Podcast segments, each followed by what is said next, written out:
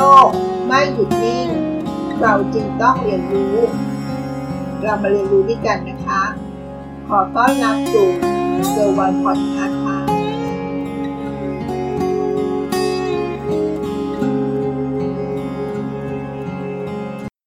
คำว่า sandbox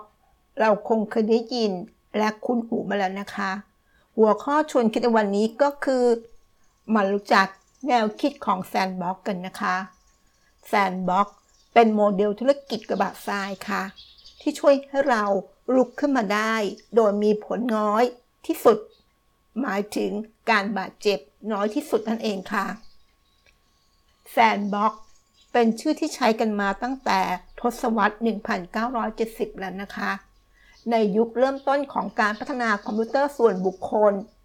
โปรแกรมเมอร์จะสร้างสภาพแวดล้อมที่ตัดขาดจากระบบกลาง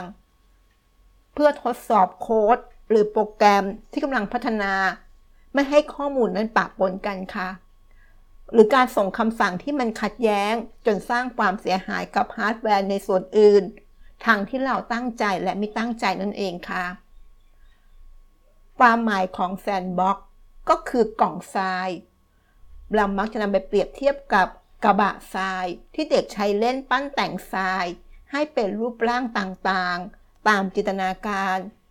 คำนี้เริ่มนำมาใช้อย่างแพร่หลาย กับโครงการที่ใช้ทดสอบนวัตกรรมใหม่ ๆ ที่มีศักยภาพในการพัฒนาเป็นธุรกิจ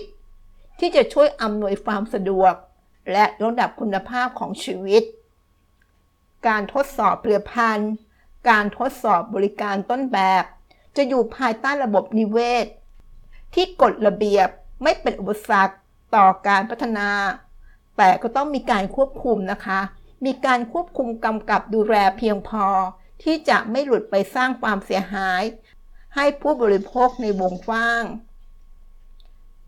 แนวคิดของการทำแซนด์บ็อกจึงไม่ได้จำกัดอยู่แค่แวดวงคอมพิวเตอร์เท่านั้นนะคะ ในปี 2016 หน่วยงานที่ทำหน้าที่กำกับดูแลด้านการเงินของอังกฤษ ได้ทดลองทำ Regulatory Sandbox เป็นการสร้างพื้นที่ผ่อนปลนกฎระเบียบ และสนับสนุนการสร้างโมเดลธุรกิจ ที่ใช้เทคโนโลยีดิจิตอลในการให้บริการทางการเงินค่ะ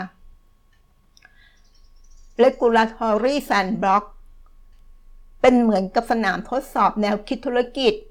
ผลิตภัณฑ์และบริการใหม่ๆ ในตลาดจริง ภายใต้การกำกับดูแลของหน่วยงานภาครัฐนะคะ ผู้พัฒนาสามารถทดสอบผลิตภัณฑ์ หรือปรับแต่งโมเดลทางธุรกิจในสภาพแวดล้อมที่ถูกควบคุม โดยไม่ต้องกังวลว่า จะถูกดำเนินการทางกฎหมาย หากว่าแนวคิดการทำธุรกิจ หรือนวัตกรรมที่คิดสร้างนั้นขัดกับกฎระเบียบที่ใช้บังคับอยู่นั่นเองค่ะเรามาดูแวดวงการเงินนะคะสำหรับประเทศไทยเรา สำหรับประเทศไทยที่ผ่านมาได้พัฒนานวัตกรรมทางการเงินเหล่านี้เช่นกันค่ะ โดยส่วนหนึ่งนั้นก็ผ่านการทดสอบ จาก Regulatory Sandbox ของธนาคารแห่งประเทศไทย เพื่อใช้ในวงกว้าง ขณะเดียวกันนะคะ ในช่วงวิกฤตโควิด -19 ก็ยังเป็นอีกส่วนที่สำคัญที่ทำให้การใช้เงินสด การไปธนาคารลดน้อยลง รวมทั้งเป็นแรงผลักดันให้คนไทย ให้เริ่มคุ้นชินกับการสแกน QR code เพื่อการชำระเงิน คุ้นชินกับการโอนเงินทางโทรศัพท์ คุ้นชินกับการสแกนหน้าเพื่อเข้าแอปพลิเคชันของธนาคาร เข้าใจการใช้คำสั่งเสียง หรือใช้ลายนิ้วมือเพื่อเปิดบัญชี นวัตกรรมต่างๆ ที่เราพูดไปเหล่านี้ทำให้โลกการเงินในอนาคต จะแตกต่างจากโลกการเงินของปัจจุบัน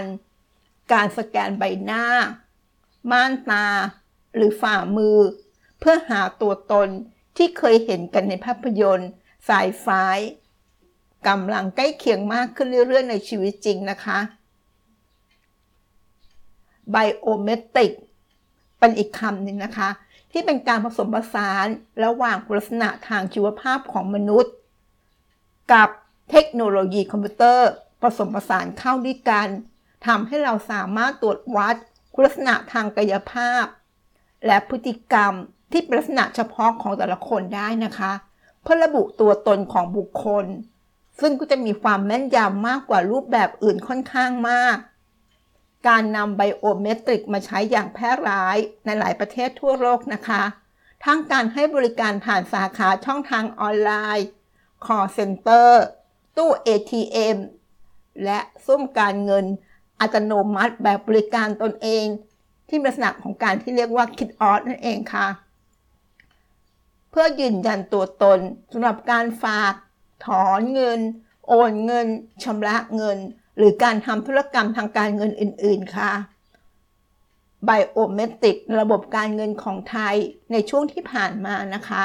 ธนาคารแห่งประเทศไทยได้ส่งเสริมให้ภาคการเงินของไทยนำไบโอเมตริก มาใช้งานมากขึ้น เพื่อจะปลดล็อกข้อจำกัดของกฎเกณฑ์เดิม โดยได้เปิด regulatory sandbox ซึ่งเปรียบเสมือนกระบะทราย ที่เปิดโอกาสให้สถาบันการเงินและฟินเทคนำนวัตกรรม หรือการให้บริการทางการเงิน มาทดสอบการให้บริการ ภายใต้สิ่งแวดล้อมในวงจำกัด เพื่อควบคุมผลกระทบ ก่อนการนำเทคโนโลยีทางการเงินมาใช้จริงค่ะ